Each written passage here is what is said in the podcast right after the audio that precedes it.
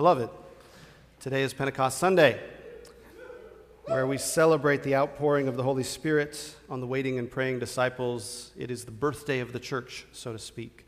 And appropriately, we are also celebrating today the sacrament of holy baptism, where we become part of the church and members of God's family by the power of the Holy Spirit.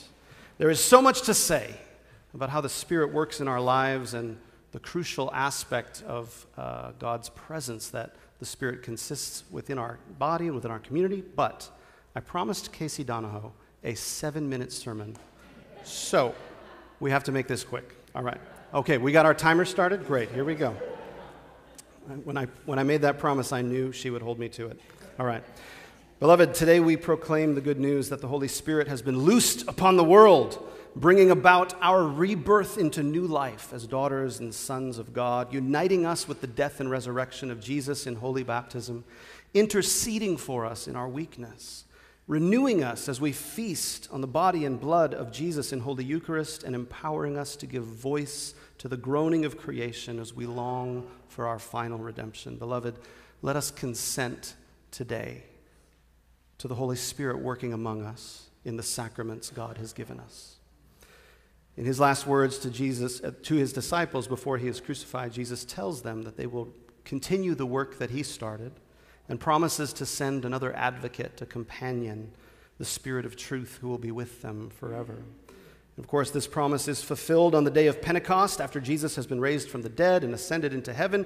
The Holy Spirit is poured out on the fledgling church, manifesting as the sound of a gale force wind and flames of fire alighting on each of their heads, and unknown languages being spoken, so that all gathered in Jerusalem could hear the wonders of God being proclaimed in their own mother tongue. The Spirit in this moment is breaking open the disciples, the church, breaking them open to desire and join with those they thought of as outsiders. To speak one another's language is a vulnerable thing. Anybody, anybody ever tried to speak another language? You've tried to learn another language? It's a vulnerable thing. You don't understand fully what you're saying, and you, you often make mistakes. And it's a way of submitting oneself to uh, someone else's way of seeing the world, to enter into someone else's experience, to commit yourself to an intimate joining that isn't exploitative or dominating. This is a revolutionary intimacy that will give birth to the belonging that we now call the church, and which uh, many today will enter into through the waters of baptism, and who many entered into through the waters of baptism on that first Pentecost. This joining is the hallmark of our new life in God, beloved. This is what the death and resurrection of Jesus accomplishes. We learn to desire those that we previously couldn't care less about. We learn to love and delight in those we previously disregarded. We learn to enjoy those we'd never want to hang out with. This is what we learn through the power of the Holy Spirit at Pentecost.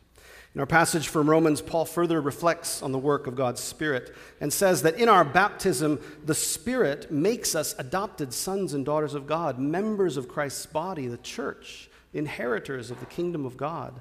And while we rejoice in our adoption, we also recognize that our salvation is not yet fully realized. Creation longs to be set free from the bondage to decay, and the Spirit empowers us as God's family, as the church, to give voice to this groaning as we await our final redemption.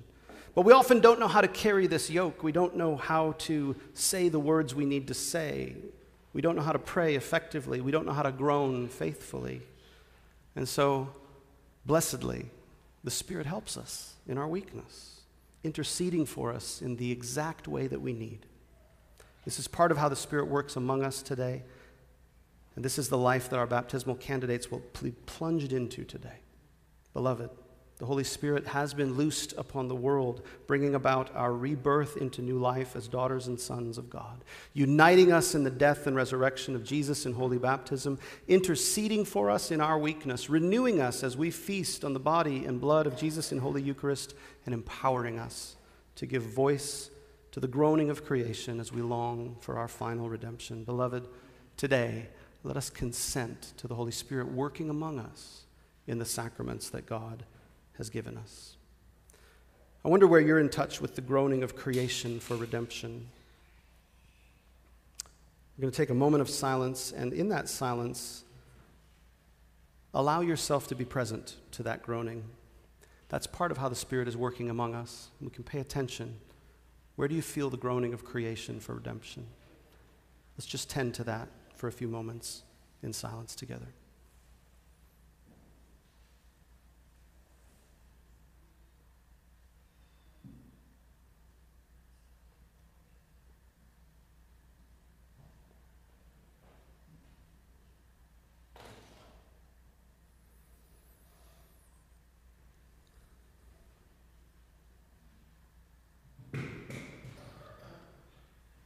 Amen. Now, beloved, holding these groanings in our hearts, let us consent to the Holy Spirit working among us in the sacraments God has given us Holy Baptism and Holy Eucharist. In the name of the Father, and of the Son, and of the Holy Spirit. Amen.